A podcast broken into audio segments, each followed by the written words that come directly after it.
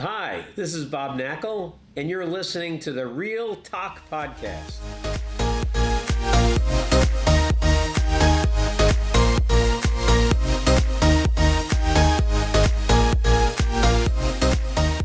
And welcome to another episode of the Real Talk Podcast, episode 81. I am pleased, it's an honor and a pleasure to have New York City real estate legend Bob Knakal on the podcast. Bob is a true legend in our world of real estate in New York City. The word GOAT is oftentimes abused and used, used and abused by our colleagues, our industry insiders, our CEOs, eh, other brokers, and even sportscasters, right? The GOAT. Who's the GOAT of basketball? Who's the GOAT of baseball? So I do want to say that Bob is the true GOAT of real estate, specifically New York City real estate. Without really my young age, or even Danielle's age, uh, Bob's been in the business as long as I've been alive, 10 years more than than uh, Danielle's been alive, and almost 20 years longer than Ray has been alive. Ray over Now, here. Tuck, you're making me feel really old. Come on. Without I, re- I thought, I did say I thought it was supposed to be friendly. I did say it without really revealing my young age. uh, Bob is striving to sell 3,000 hits, 3,000 properties in New York City. Uh, that, those are Hall of Fame figures, as you can compare in baseball. 3,000 hits would be in line with the, with the likes of Albert Pujols, A-Rod, Derek Jeter, Ichiro Suzuki, and Cal Ripken Jr. Back in the day, it all started when Bob was enrolled at the University of Pennsylvania. Go Quakers! His aspirations were set to become the next Gordon Gekko of Wall Street and to work in banking and private equity.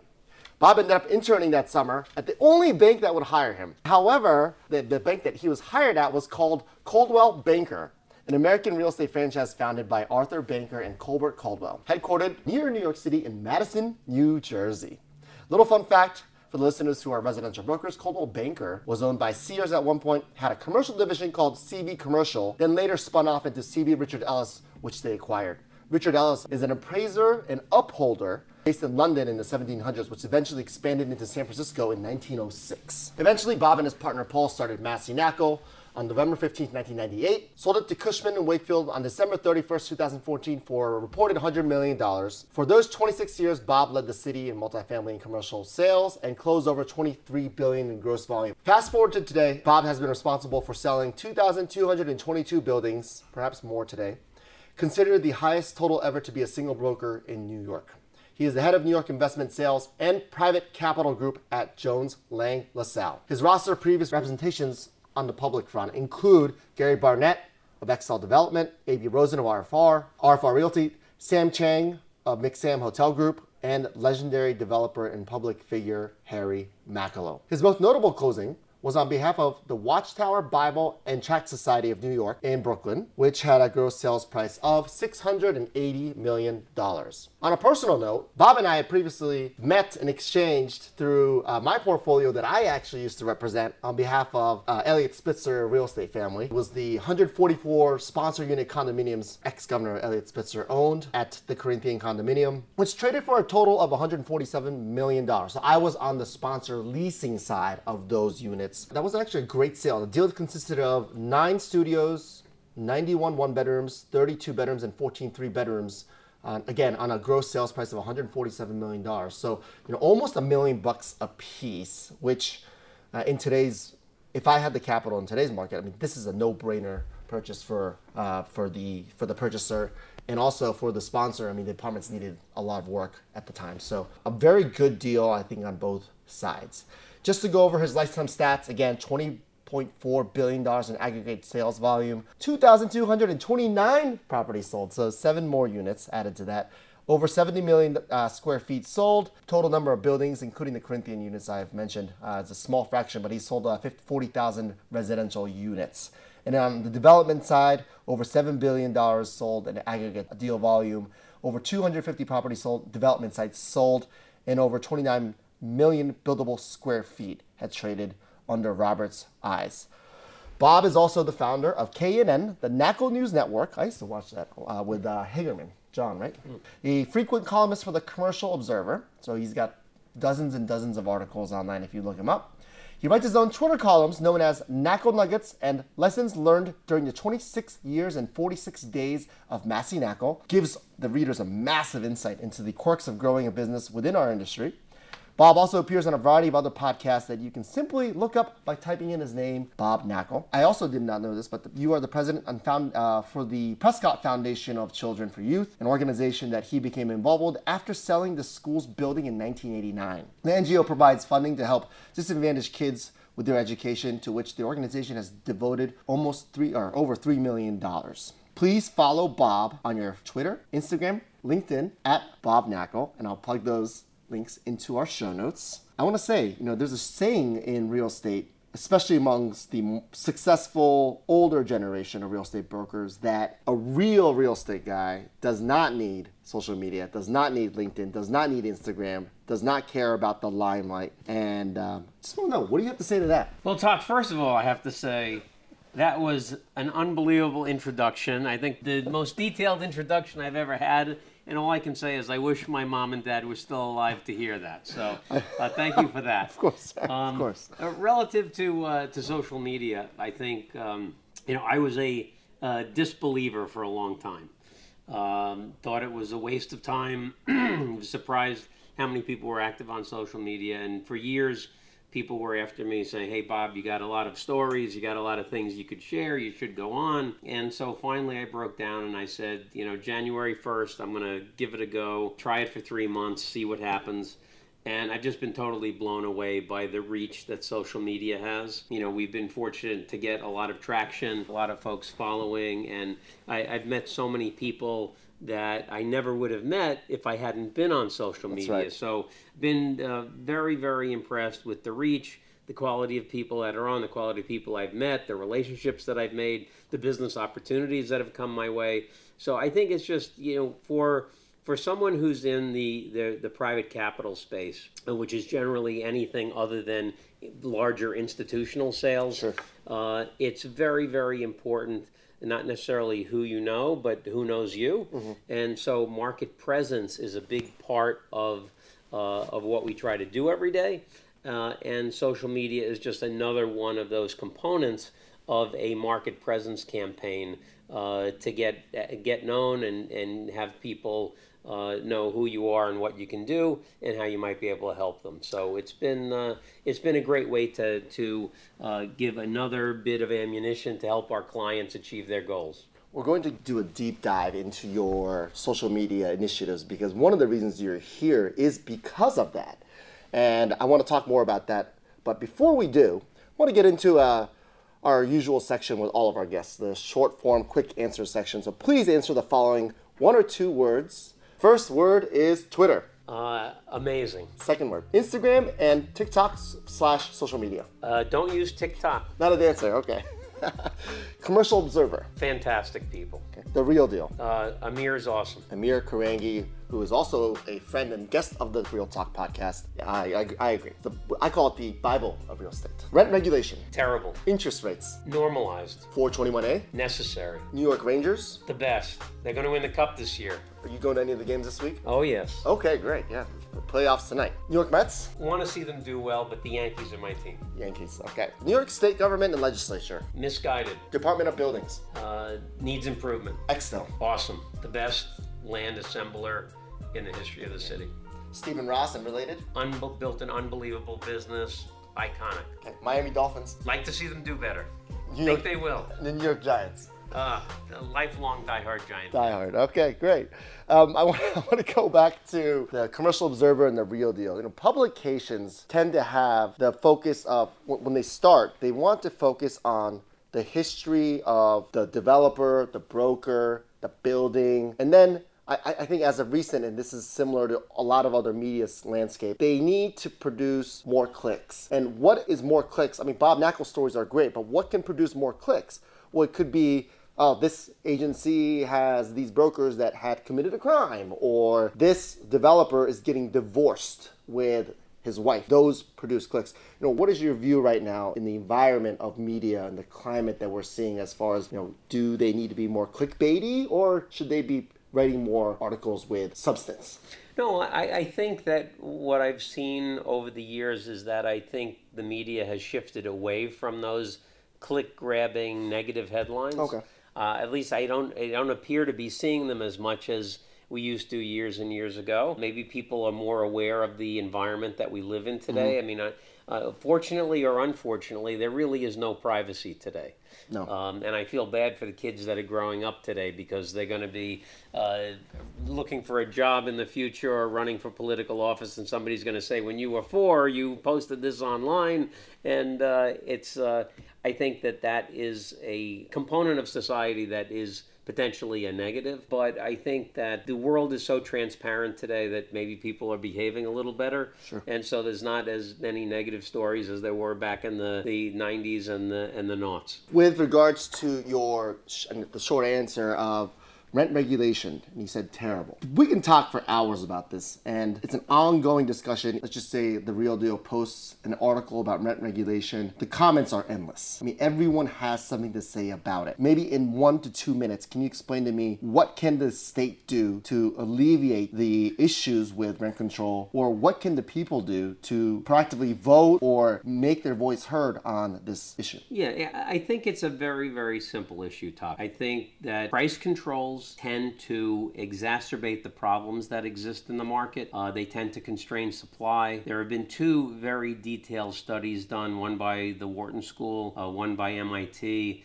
that both demonstrate that in the absence of rent regulation, average rents would actually be lower for people. I talk to a lot of politicians all the time, and I tell them that the, the way to solve all of New York's housing problems are simply on the supply side. Uh, look no further than the pandemic when vacancy increased so much, rents dropped by as much as 30%. So everything that the legislature has either implemented or ignored over the past five years has done nothing but exerted upward pressure on rents.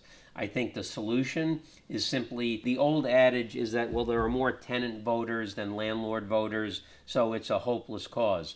I completely disagree with that. That's misguided. The fact is, there are more free market tenants in New York than regulated tenants. The, the free market tenants have to be made aware that their rent's so high for two reasons. One, because they're, they're supplementing the rent for the rent regulated folks. And two, our politicians are not adding to the supply or creating incentives to add to the supply, which is exerting upward pressure on their rent. So if you think you're paying too much in rent and you're a free market tenant, just look at your local politician. They don't want new supply. There are several things that could be done to easily add new supply to the market, but it's because of supply constraint, which rent regulation adds to, that there's rents are so high in New York City. Don't you think these politicians are smart enough, or at least they understand that statistically speaking, there are more free market renters than rent controlled renters? Wouldn't you think they would be appealing to more of the rent controlled, non rent controlled renters and actually doing things proactively to reduce the number of RC units? No, I don't, because I, I think that rent regulated tenants tend to be single issue voters. Mm-hmm. Uh, that rent controlled tenant may or rent stabilized tenant may disagree with the politician on every other front but if they're lined up on that one issue, they'll vote with that politician. Mm-hmm. And so I, I don't think, I think the politicians feel, and it's the case, that free market tenants are not as vocal or as unified as they should be. And I think that that has to change. And that is the one thing that could make things change. From the politician's perspective, one of the unfortunate things about politics is that the minute someone gets elected, their main objective is to get reelected. That's right. Uh, and Career the fact is, pol- I've heard two folks on the city council say that they voted against a specific project in their district because they were afraid too many new people would move into the district that didn't know them and might not vote for them. And I've asked politicians, you know, how do you overcome that dynamic? And they just kind of laugh and shake their head and say, well, Bob, that's politics. That is really terrible. I mean, Chuck Schumer has been the longest standing senator since 1999 for New York State. So, I mean, this is a career politicians perhaps is not the best thing for the general people. You have to look after your people, right? You're a constituent for the people. So, I agree in that in that respect that there should be more guided regulations on the number of terms that a senator or legislator, someone that works for the legislator, can serve in order to dynamics change. We have they have to be serving the people. So, yeah, no, I agree with that notion as well. I would like to dive into the long form question just because you are a wealth of knowledge. You are the walking Bible of real estate. So, just going back to what we talked about earlier on the Twitter issue, right? Many bright minds are on the Twitter landscape. I noticed your posts were starting to gain tremendous traction. And this is when I noticed your posts as well. January 3rd of 2023, going back to 2017, you were posting commercial your articles from Commercial Observer. You write them and then they would get posted on your Twitter account. The engagement was nothing. Maybe you had one like the you weren't really getting any traction on that, but you have been a, a consistent poster since 2017. Then your post on January 1 of 2023 had as little as three likes and under 500 impressions. Since Elon took over, impressions became a free tool for, for Twitter people to uh, observe. So uh, what happened was on January 3rd, you posted a post about your love for baseball in real estate, which garnered almost 11,000 impressions. This was almost like a baseball card of stat, and it had a cold call, you know, 100 a week, you know, building sold, uh, and, and, all those interesting real estate stats on, on a baseball card format. So, you know, that gained so much in traction. What do you think changed there, in your opinion? And that was kind of like your start to Twitter fandom. Yeah, well, I, I would say that I, I have a Twitter account from 2017. I think I was on LinkedIn from 2011. Okay. But the fact is, I really uh, didn't pay any attention to social media until January 1st of this year. If uh, resolution. If, if articles were posted, they were posted, but I never went on the sites, never reviewed anything. It was done in a very, very passive way. And I made an active decision to become proactive relative to social media. I write all my own content, just like a lot of folks ask me if I write my concrete my thoughts question. article for the, the Commercial Observer. I've always written every single word of that. Folks have offered to write for me. I've always said no because I remember in year one of the Commercial Observer, and that all started. Jared Kushner had been getting uh, monthly letters from me that I sent to all my clients. It was a message from Bob, we kind of went over what was happening in the market. And Jared came to me one day and said, Bob, you know, I'm buying the Observer newspaper. I'm going to create a real estate paper. I love the stuff you write. Would you mind writing a column for the paper? I immediately accepted, and they did a focus group after a few months. Folks said, you know, we, we like Knakal's article the best, but we know he doesn't write it. Uh, I had oh. written every single word of my column, and because of that feedback, when people have come and said, hey, Bob, you want me to help you write the articles, whatever, I've always rejected that because I need to stay true to writing every word myself. So every word of my Observer columns I've written, and now for my social media stuff, I write every word of the content also. I spend uh, some time on Sunday writing all the content for the week. I have a team of folks that do the posting for me. You know, it become a fun thing. I think, like all things, we have to find the right balance of how much time you're spending in different areas. So I'm about three and a half months in now and uh, trying to find that, that right balance. But I've thoroughly enjoyed it. And as I said, I've met several folks that have been great to have relationships with and gotten some really uh, interesting business opportunities out of it so far. Yeah, I cannot believe the growth. I was one of your, I thought I was one of your first likes on the post, and I thought I was one of the, the earlier followers. But then when I actually did my research, you had an active account since 2017. Your first article on the commercial observer was how the Midtown East, East zoning rights can be contested by a group of neighborhood association people and developers put in a lot of time and money and effort, and it could be squashed by the neighborhood association uh, in Midtown East. So, or specifically Sutton Place, and uh, I thought it was interesting. In 2017, not much has changed uh, politically in uh, in 2023 uh, with regards to that. But yes, the Twitter data that you have provided, I think, is the most interesting. A lot of people on Twitter perhaps are of the younger generation, right? Where They're millennials, so that maybe their max age or average age is probably in their early 30s or late 20s, the, the daily user base that is. And the fact that you're on it and you, you have more experience and credibility, I think that is a great place for Twitter because a lot there are a lot of LinkedIn uh, I would say influencers or Twitter influencers, they pretend to be an influencer on a specific subject matter and they write threads on Twitter. And I, I look at these people and I'm sure I want to take it with a grain of salt, uh, but they're young how to you're 24 years old and they're talking about how to build your own real estate empire or how to start an Airbnb business and be extremely successful at it. And you know they're, they're in their 20s, and I get it; they might be successful in their own way. But you have someone like Bob who has the track record. I think that really helps the Twitter environment in, in terms of establishing credibility on who's actually writing these threads. There's more weight to what you say than perhaps average Twitter users. So if you're not on Twitter, I encourage you to read his threads because they do have a lot of weight behind them. Well, talk one of the things that. Um, most prevalent feedback that I get on my, my LinkedIn posts and my Twitter posts so that they're a little different than what most folks do. Most most people who are brokers uh, are rightfully posting, "Hey, I just listed this. I just sold this."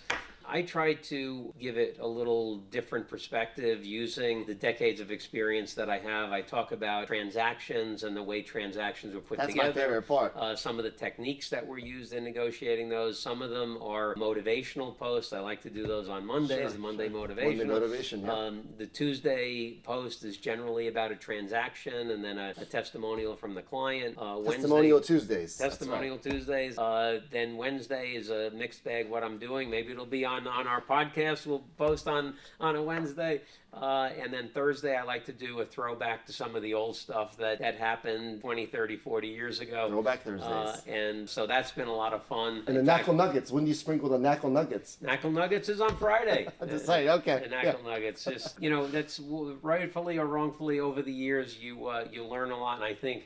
I, I've learned a tremendous amount in this business, mostly by making hundreds of mistakes. But that's how you uh, you learn things. I think by pushing yourself and making mistakes and learning from those mistakes. So to the extent that I can share some of that that experience with uh, with folks, I'm happy to do it. And as I said, the the feedback has been really nice, and I- I'm glad that it's helping people in some way. Do you feel yourself doom scrolling too much on Twitter now? Now that you're on it, Okay, now as a new new person to social media, you said doom scroll? doom scrolling. I don't know what that is. Danielle, do you want to explain what doom scrolling is? I would just assume it's like continuing, like getting sucked into. That's right.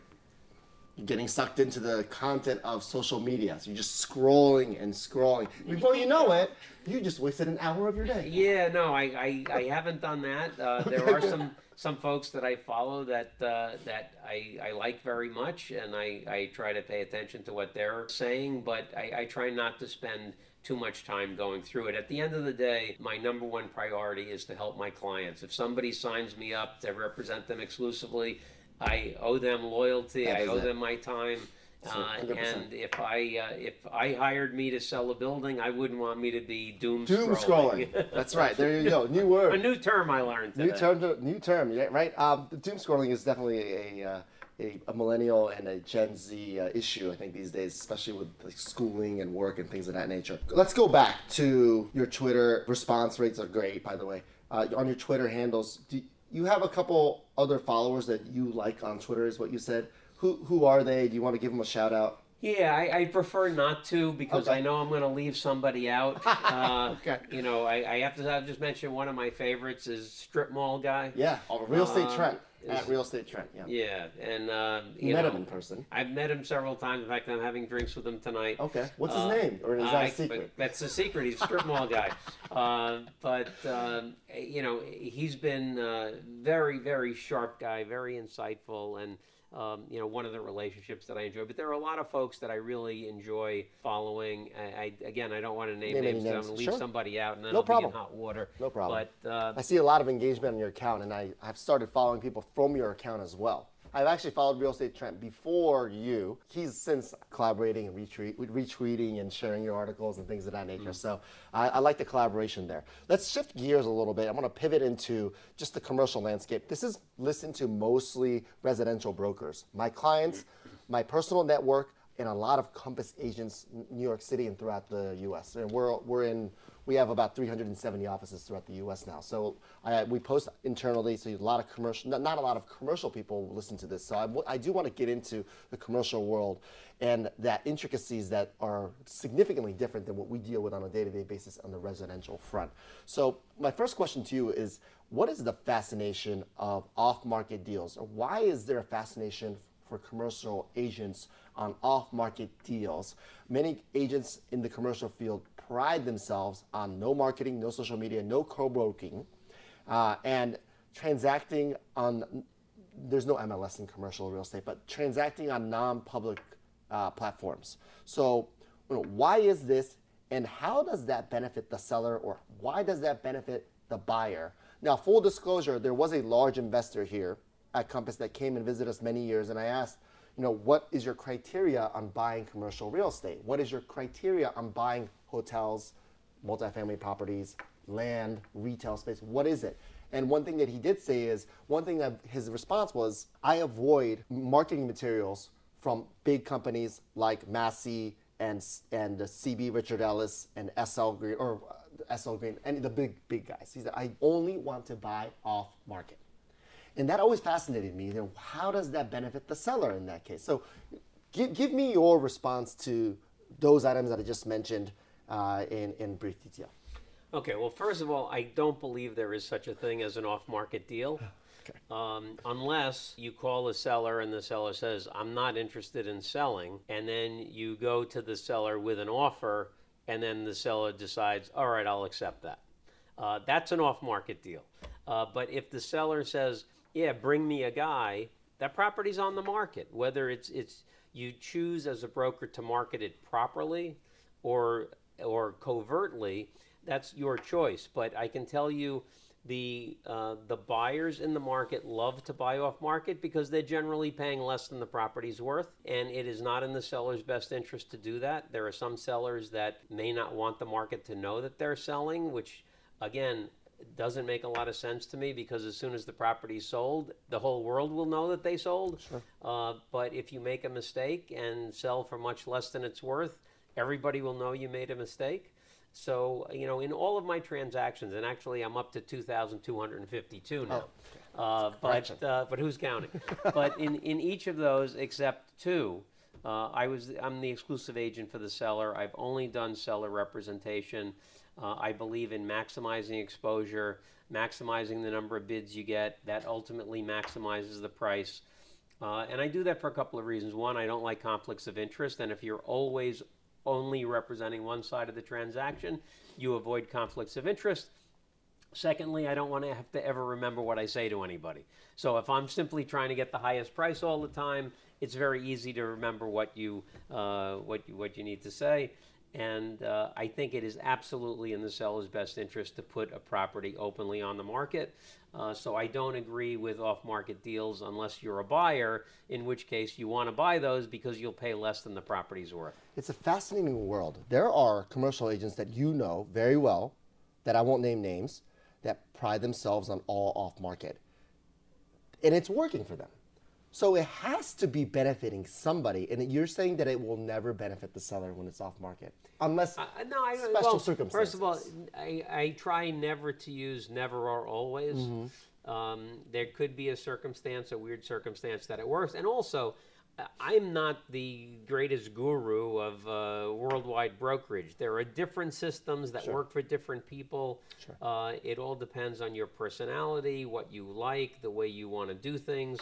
Uh, I know that from my perspective, representing sellers exclusively is a comfortable place for me. Uh, if New York State decided the exclusive listing was against the law, I would go do something else. I would not. I would not stay in this business. I, but, um, but I think that different systems work for different people. Again, if I'm a buyer, I want to buy off market. Uh, I want to go to smaller brokerage shops. Uh, I want to go to residential brokers that might get in the way of a commercial deal now and then, uh, because I don't think those opportunities are marketed as widely. There's less competition for that, and by definition, in that circumstance, the probability is that you're going to get a better price than if you went out to the full market. So you are more like the MLS. Let's just list it, give it to the world, make sure that everyone sees it. More eyeballs, highest price. And I agree with that notion. I just always thought that the commercial world is so fascinating that everyone's focused on the off-market opportunities. Yeah, look, there, there could be reasons why you don't want to go broadly to the whole world with a listing. You may have a tenancy issue in the building that needs to remain uh, confidential, or uh, an environmental issue that you don't want the whole world to know about. So there, there are circumstances where we go to a smaller arena of potential people, um, but it, the properties that we sell are always quote unquote on the market. Would you say that the majority of your deals are co-broked or are they direct direct deals in the commercial landscape? Uh, it depends on the type of property, and there, there, there are two main buckets of, of assets that we sell uh, income producing properties and development sites. You know, those, those properties, because the buyers are investors, those investors are very well known to us. So we probably uh, find the buyer on upwards of 95% of those transactions without another broker. Then there's the, the bucket of user properties, which are typically vacant buildings. and the highest and best buyer for that property is going to be a buyer that's going to occupy the building for their own use. Those properties, you know, almost 50% of the time the buyer is represented by another broker. And we, we that's actively a- tell the sellers you have to go out to the entire brokerage community proactively because it's it's much more difficult to identify those users and you need the cooperation of the outside brokers. Go back for a second now. You said vacant buildings. Are those zoned as commercial or are they zoned as residential? Uh, both. How big are they typically? Both. You know, we, we sold the, the genesis of Massey Knakal was we were selling a lot of smaller buildings and we were kids right out of college, so we could only get small buildings. So those buildings were residential and commercial. The commercial buildings would typically be sold to um, to a, a, a hedge fund, a private equity company, uh, a retailer, um, a corporation that wanted to, to own it, a private bank. And then the residential buildings, interestingly, we've sold a lot of townhouses, but very infrequently to a residential end user. We would sell those to nonprofit organizations, foundations, foreign governments, community facility users, schools. And so there are different baskets of users that are interested in the different differently zoned properties, but you have to uh, try to um, to guesstimate which basket of buyers are going to be appropriate for that user building, and then go out proactively to the brokerage community to try to get as many people interested as possible. I see. So there, co-broking does exist in the commercial world, in that in that aspect of It, it's not nearly as prevalent as it is in the residential Yeah. Mm-hmm. world, but it really depends on the type of, of asset. of asset. Interesting. Yeah, I would say 95% of our deals are co-broked, uh, but uh, it just depends on the asset in the commercial field. So that's something that uh, you know, something that you learn every day. Tech. I just want to shift gears. You're on Twitter. You're a social media guy now. In your world of commercial brokerage, where do you see tech changing in the next five to ten years? Let's just say you know ChatGPT is this new AI phenomenon that has been going on. For us, they'll write descriptions for us. If we just ask them to, if we prompt them to write a description of a property, we give them the basics. They can, they don't have any, they don't have an API for listing databases yet. Like if I say, what property does Bob Knakal own? It doesn't have any database. It cannot go into the API database of Department of Finances to pull out a list. But these things are eventually going to probably come. How do you think the, the current wave of technology coming in is going to change your commercial world of real estate? Yeah, Tuck, I, I wish I knew. I invest in those companies today. Uh, but, you know, I can tell you that technology has so profoundly changed the business. And I'll take you back to 1984 when I started in the business. I did not have a fax machine, did not have a computer on my desk, did not have a cell phone. You had a horse carriage outside? And, uh, something like that. No, we carried around rolls of quarters in our pocket because if we went to a building and waiting for somebody to see it and they didn't show up, we had to go down to the quarter corner and put a quarter in the in the phone uh, to to call and see where that person was. Uh, so it's changed so profoundly. you had to schedule appointments. They, they, they would be an hour or two late. You wouldn't know where they went. Yeah, look, You're it- just sitting in front of the building. It, it, the technology has changed so much. I mean, I remember back in '84, we had a secretarial pool, and you wanted to send a letter to somebody, you would either write it or we thought we were very high tech with dictating a letter, and you gave it to your secretary, and she sat there, typed it out for you, gave it back, you made corrections. I mean, that was the way it was done. That, that there are no secretarial pools anymore. Everybody knows how to type. So I, I think there will be profound changes to the way the brokerage business works. I think ultimately what will happen, I don't know whether it's five years from now, 10 years from now, or 20 years from now, but at some point I think that there will be a marginalization of the brokerage business, at least in commercial, because there are two main functionalities that brokers serve. One is the finding of the buyer, Yep. And secondly, it is the negotiating the deal. Uh, I think to a great extent, the finding of the buyer can be marginalized through social media, through technology, through ways when when every seller knows if I put my property on xyz.com, 99.9% of the buyers are going to go there. I think what will happen is that a seller of a property will come to me and say, "Hey Bob, here are the top 3 bidders on my building. Finish up this deal for me." and then because of the, the differences in each building, you know, buildings are not widgets. They, they each have their unique characteristics. Uh, the 100,000 foot office building on the north side of the street is very different or can be very different from the 100,000 foot office building on the south side of the street. The, the human element is going to be needed. But I think if a client came to me and said, here are the top three bidders, finish it up, that's a consulting role. And consulting fees are generally lower than brokerage fees are. So I 100%. think I think the business will change over time based on technology, but who who knows what technology is going to be like 10 or 20 years from now? It could be vastly different. Let's go back to those 80s and 90s. Did you think more commercial agents did more deals evenly? And then fast forward to today, in your world, less commercial agents are doing the most amount of deals or the majority of the deals. Do you think that that's a trend that is actually going to continue to go on in the next in, in the next five to ten years also? yeah, I I think that's an interesting thing. A lot of people say because technology has sped up the uh, the transaction process that you you there must be so much more commerce going on. But the fact is uh, that over the last four decades, the total number of properties sold in New York City has declined. Oh. So there were more buildings sold in the 1980s in New York than in the last decade, and it's gone down each decade.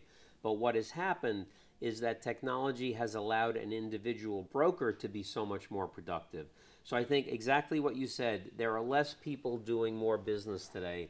You're, you're able to do so much more because of technology. So I think there were many, many more brokers back in the 80s, mm-hmm. and everyone was getting a little bit of market share. But today, you can get a much bigger market share because of technology. Right, Bob being the 99% of the majority of the market share. So, with regards to the just your overall thoughts on you know your competitors, they worked under you. Now, now that they're, I say, Massey Knakal has produced 15 other brokers that own their their own shop or run their own division. How does it feel for those that worked under you to be now your direct competitors? No, look, I, I think it's great. Yeah. And I think uh, if you ask Paul, he'd have the same feeling. Sure. Uh, we have almost a paternalistic uh, look at, at these folks. They're great people. Uh, we wish them well. And I always say, as long as they're not competing directly with me, I wish them all the luck in the world. You're a competitive Uh, guy. If, I, if I'm competing against them, of course I want to win. Yeah. But uh, it's great to see. And again, I'm not going to mention names because I'll, I'll leave somebody out and feel bad course, about that. But uh, you know, it's great to see. We had, um, you know, we had a very fundamentally sound training program. I think we taught the basics very well. 400 pages thick. Yeah, it, Yeah. it was. Uh, we believe that um, the commercial brokerage business is very much a blocking and tackling business.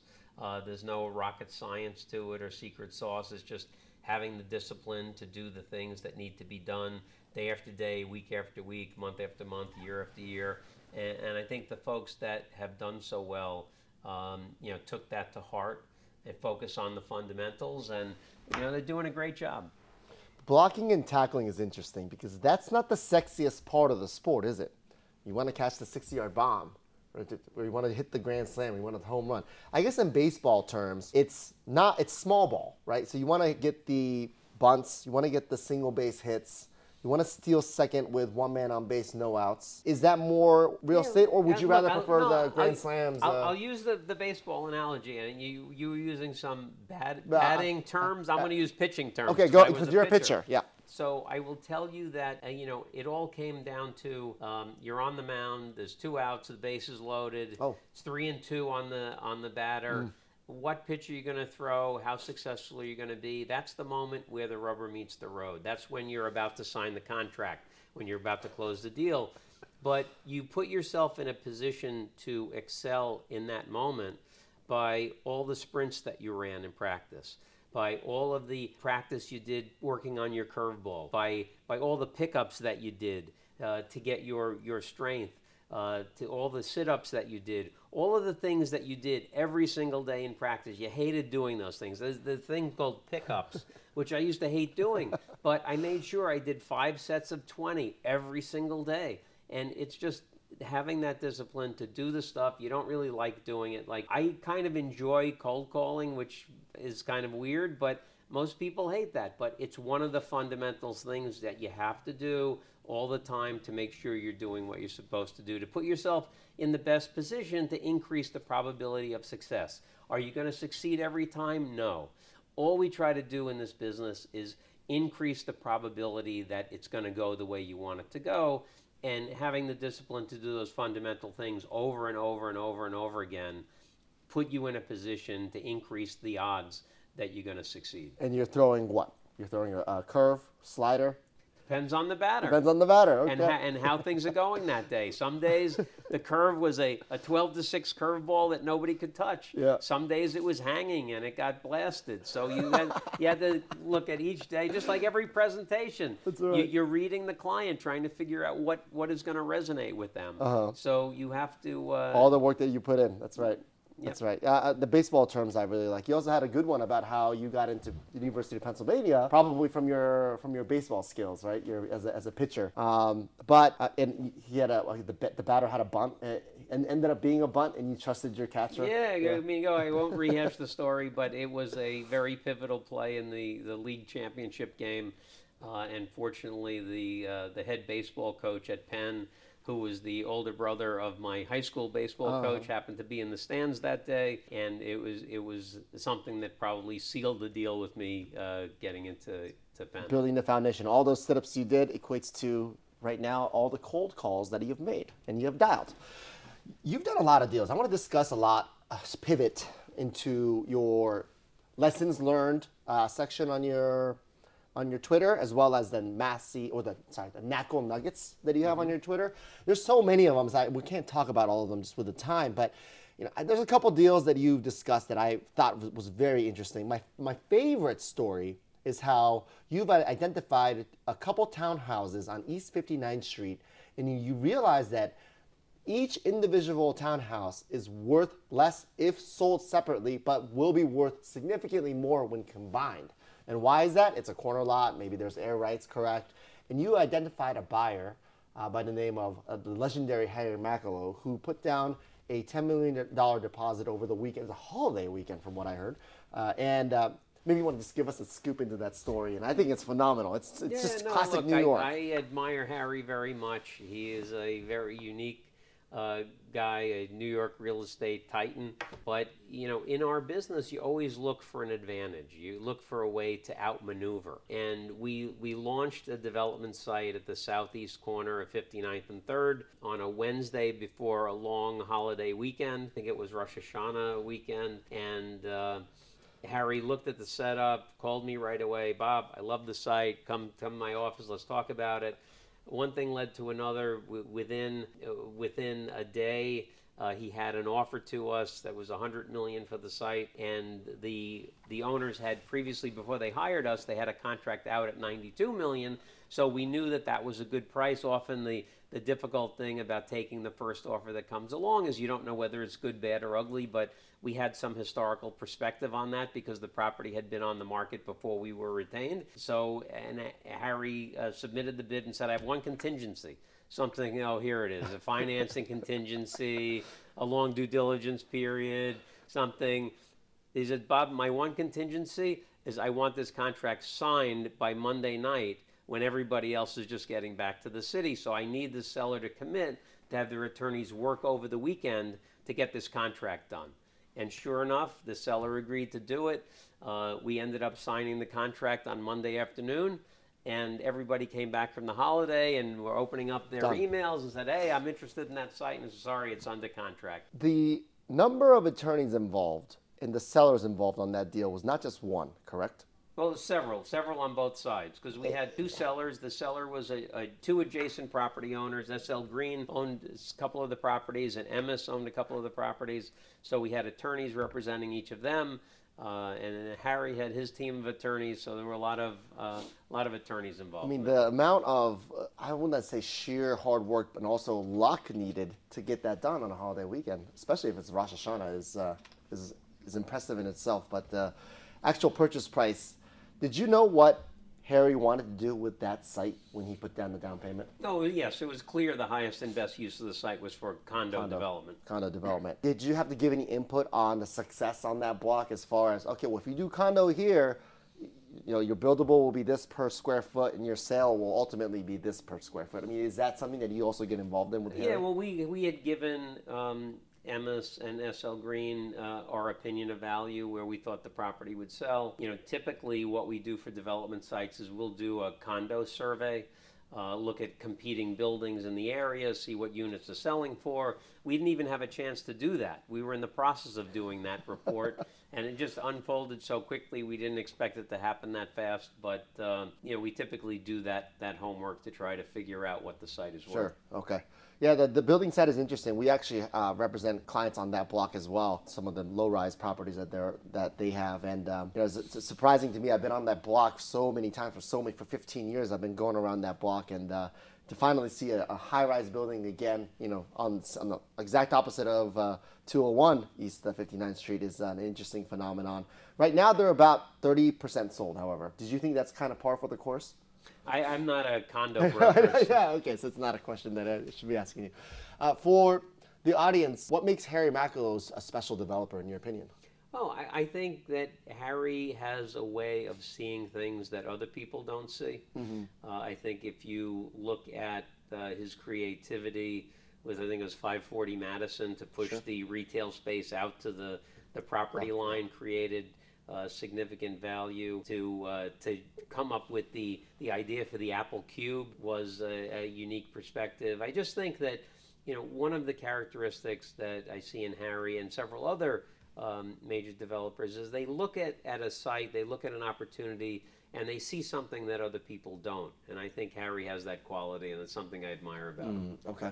Uh, another project that you've done that you've been public about uh, was the rezoning uh, of this is another, I guess, the rezoning of the land in, in the Hudson Yard. So this was 606 West 30th Street, uh, which is now a part of a part of the collection of high rises. If you ever walked through Hudson Yards, you'll see a bunch of high rises. This one, I believe, is across the street from the current Whole Foods. Correct. This is an interesting sale to me. I thought this was interesting because you were selling it on the notion that the FAR on this was only two, two, 2.0 uh, and the neighboring blocks were as high as 33. So you were selling it on the notion that the block will be able to be rezoned to a point where you could build another high rise because at the time it was zoned as something else. Talk to me about that. Walk to me, uh, walk it through on how you were able to convince the buyers that you know it's the price is justified because you can convert, even though you're not the government, you're not DOB, but you can build a high rise here. How does that work? You know, I think it, it's part of a broker's job, and particularly if you're representing the seller, to figure out how to maximize the price. Sure. So you have to look at uh, every way that value could be interp- interpreted at that particular site. Uh, what's happening in the neighborhood? What's happening on the block? What's changing in the in the neighborhood? What are things that could create value for that parcel that doesn't exist today?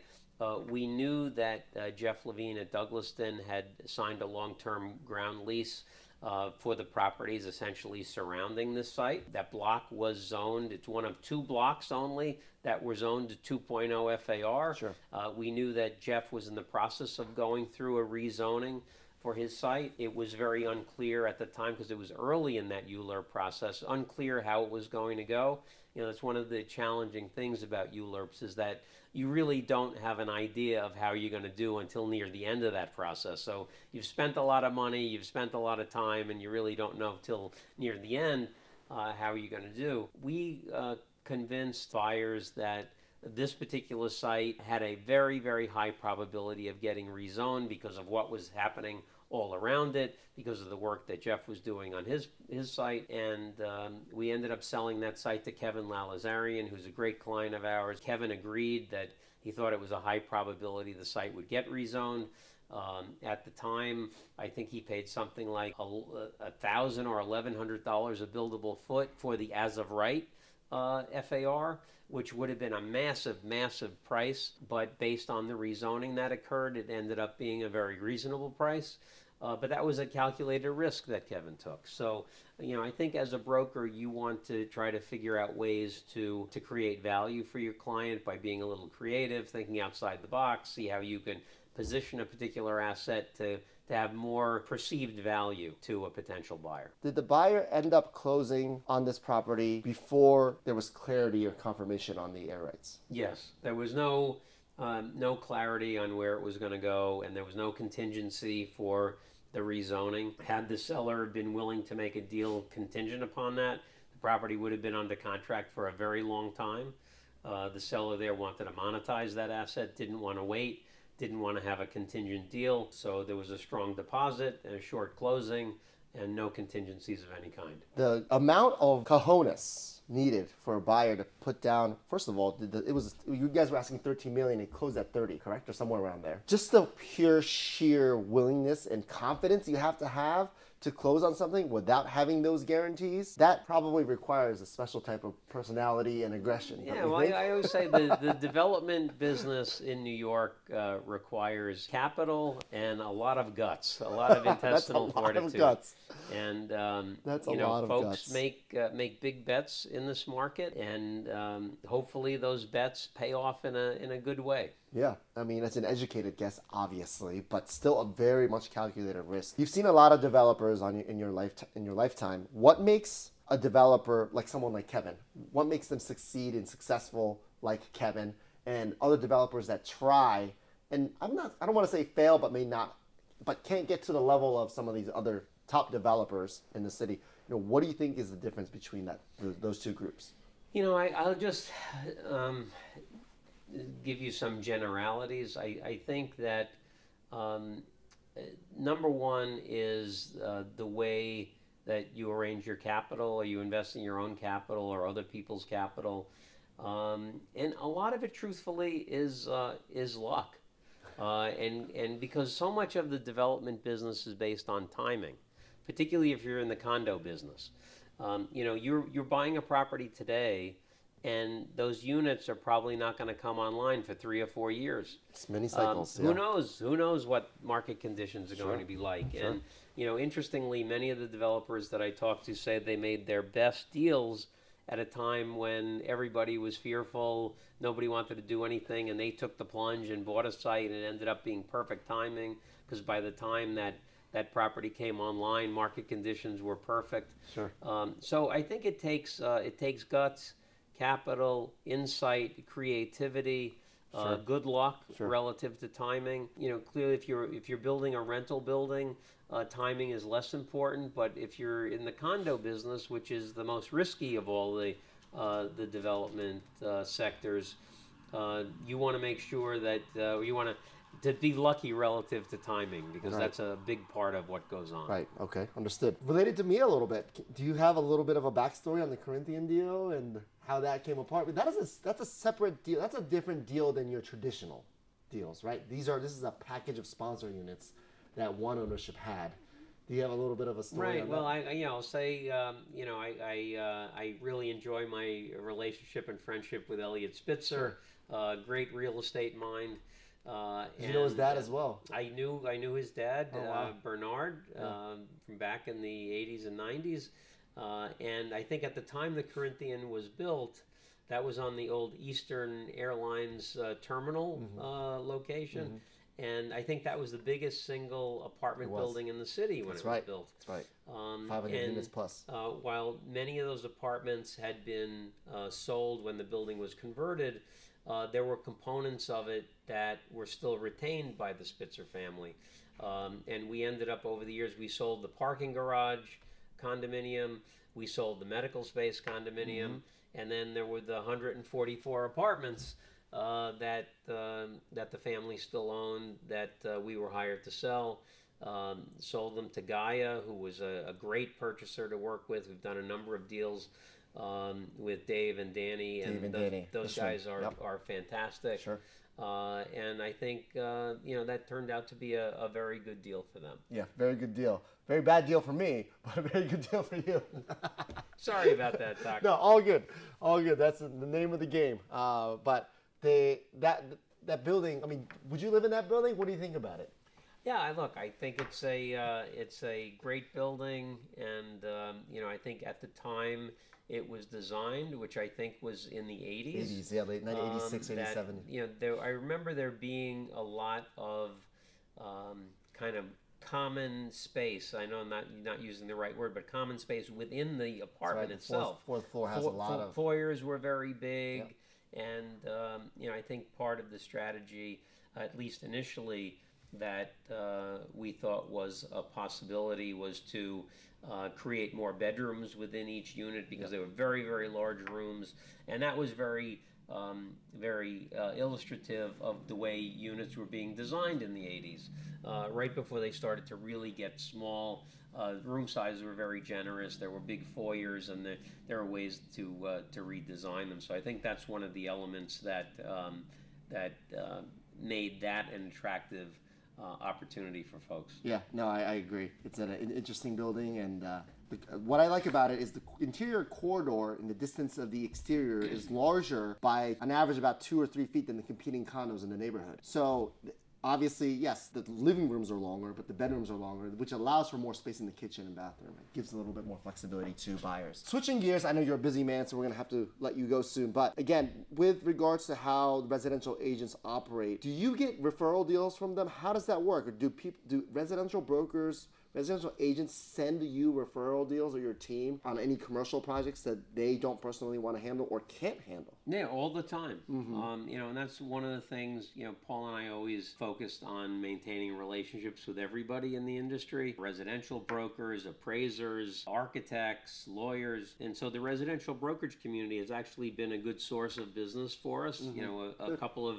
referrals a year where for instance a residential broker will sell an apartment to somebody for 40 million or 50 million dollars and that person obviously very wealthy will say oh by the way i own this building I want to sell it, and it's not something that that agent has a particular expertise in, or that residential company doesn't have a, a, strong commercial division. So those brokers will often call me and say, "Hey, Bob, I'd like to refer this to you. This is a good friend of mine, a good client. They want to sell this property, and we're happy to pay a 20% referral mm-hmm. fee, provided that broker's licensed in New York, which they always are. So we we're happy to pay those referral fees when, to brokers. So you heard this here. I mean, if you're in New York City and you have, let's just say, a client that owns a I, I don't know, it's commercially zoned textile warehouse, an old textile warehouse, something that we don't really deal with at Compass is, I mean, I don't know where to start with something like that. Then uh, Bob is obviously a great contact to have, and uh, there's a referral fee involved too. So that's you know very similar to what a residential agent would send to let's just say a buyer that's not in their state.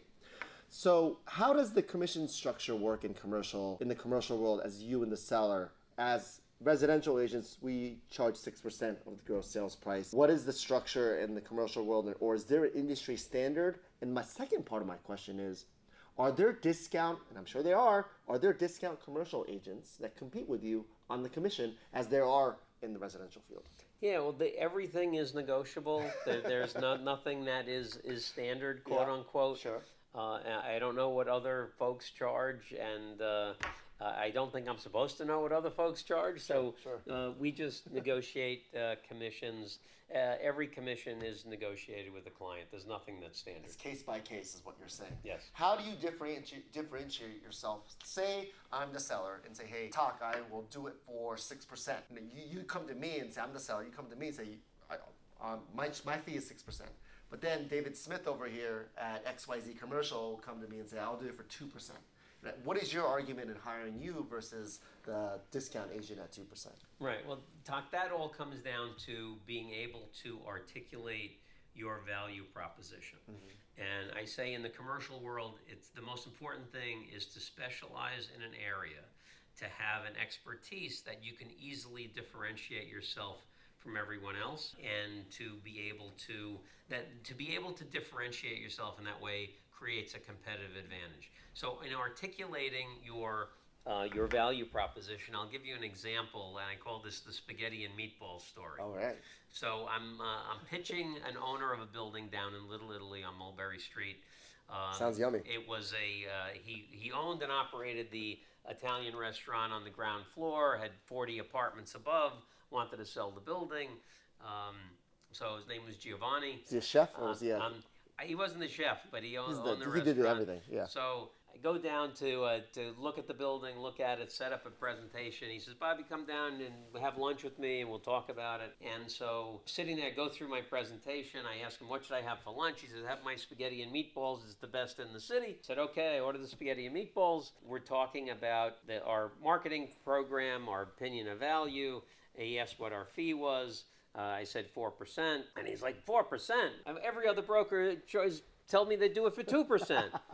As though we're, Oh. we're continuing to eat, and I'm saying, yeah, you know, Giovanni, this spaghetti meatballs is fantastic. This is really great. I'm loving it. And how much you charge for this?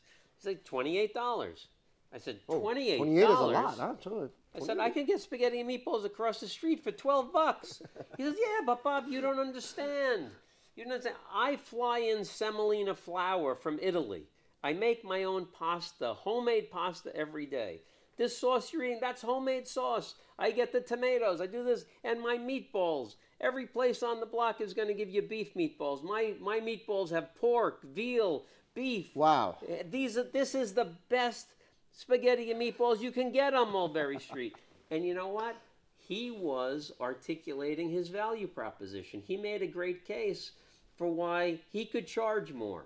And in the same way, I tried to say, well, look, let's talk about engagement with the brokerage community. Here's my list of 5,000 brokers that work on the sale of buildings in New York. Did the other brokers have this list? Here's my list of comparable sales. And I spoke to the buyer and seller of every one of these. And so I know what the, the prices were, what the cap rates were.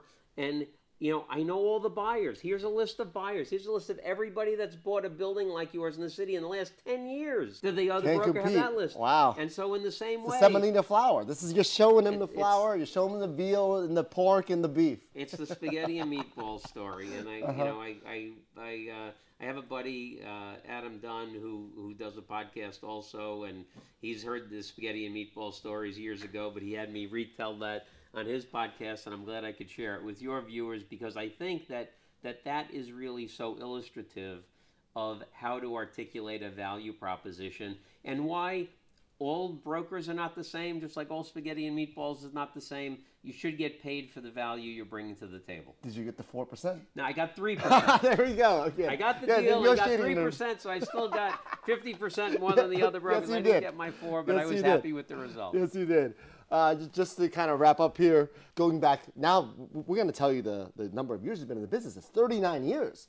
Uh, if you could go back to year one right now and tell that young Bob Knakal one or two things that would have expedited their career or helped their career, what would you have told them? I, I definitely would have brought on more help sooner. Uh, meaning that, um, you know, we waited until it was easy to afford bringing on an assistant, bringing on a transactional associate, bringing on a director of HR, bringing on a COO, bringing on a CFO. And uh, the, the biggest incremental difference that we had in our productivity was when we, we brought on our first transactional associate. Ah. If you look at the the pipeline of a transaction where you find out the building's for sale, you do the presentation, you get hired, then you do all the things that need to be done to get that building sold. You take a picture of it, you put together a setup, a marketing a package, lot, send the ads out, do the blast, go show the building, uh, negotiate with people, get the bids, and then finally wrap up the negotiations, get the contract signed. A lot of the things in the middle of that pipeline don't have to be done by a senior broker. Um, senior broker doesn't have to be the one showing the building, putting the setup together, taking pictures, going to the buildings department, doing research, um, doing a 10 year cash flow analysis.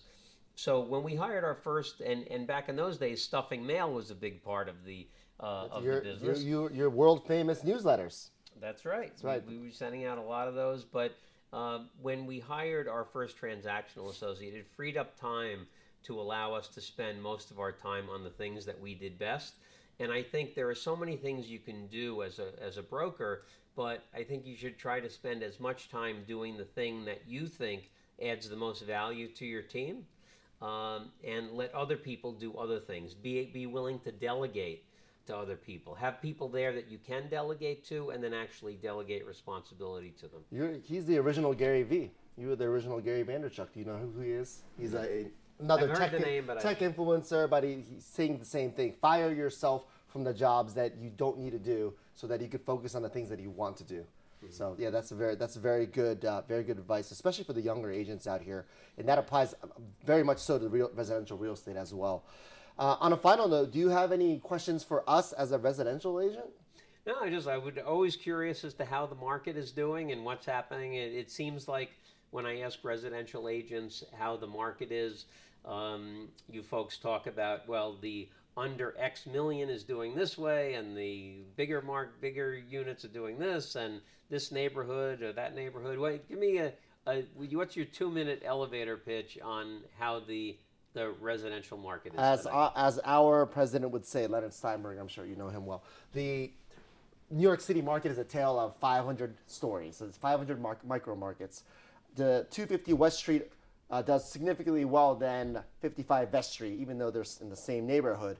But why is it different, right? It's a different developer, different price point, different price mixes, even though it's in the same zip code. Same thing with New York City co-ops versus New York City condos. Well, how's the market doing? Well, depends on what you're asking because the co-op market in New York City right now is definitely struggling as most as compared to the condo counterparts, primarily because interest rates have risen, which means debt to income ratios for buyers have risen, which means that in order for that same buyer to qualify at a three percent uh, last year could no longer qualify for the board for 6% this year. So the prices obviously have to come down, but the co op boards, as you may have known or heard, tend to be very uh, slow in adjusting to market expectations. So when they see a board package come in at 15% lower than the previous year's line, well, they probably want to reject that sales deal. So it's a tale of micro markets between condos and co ops, different neighborhoods, different developers. Some buildings have outperformed other buildings in the same block, neighboring buildings for a variety of reasons. So, uh, you know, that's where it is. It's not something that you can just say, well, you know, we're up 10% last year, year over year. We're up 20% year over year. On the macro level, though, 20, since 2017 to where we are today, the prices really have not gone up on an aggregate. So it's, it's only a 2 or 3% increase, uh, which is kind of interesting because obviously it's a cyclical market and where we are today uh, with interest rates, the, the sellers that really don't need to sell uh, may not be making much of a capital gain. I think that's why they don't need to sell. And also, uh, why would they want to flip into a uh, three percent mortgage that they have into a six and a half percent mortgage that they you know that they might get today? So yeah, that is the scope in the residential real market. Fantastic. Uh, th- Bob, thank you so much. Again, listeners, please follow him at Bob, Bob Knakal on Instagram, Bob Knakal on Twitter. Everything will be plug- plugged into the show notes. I'll also link his, his company bio into the show notes as well. So feel free to reach out to him directly with any questions or perhaps any commercial opportunities that uh, Bob can help you with. Thank you so much for your time, Bob. Much Doc, appreciated. great, great to be here, and I wish you the best of luck, and thanks for having me on. Thank you so much.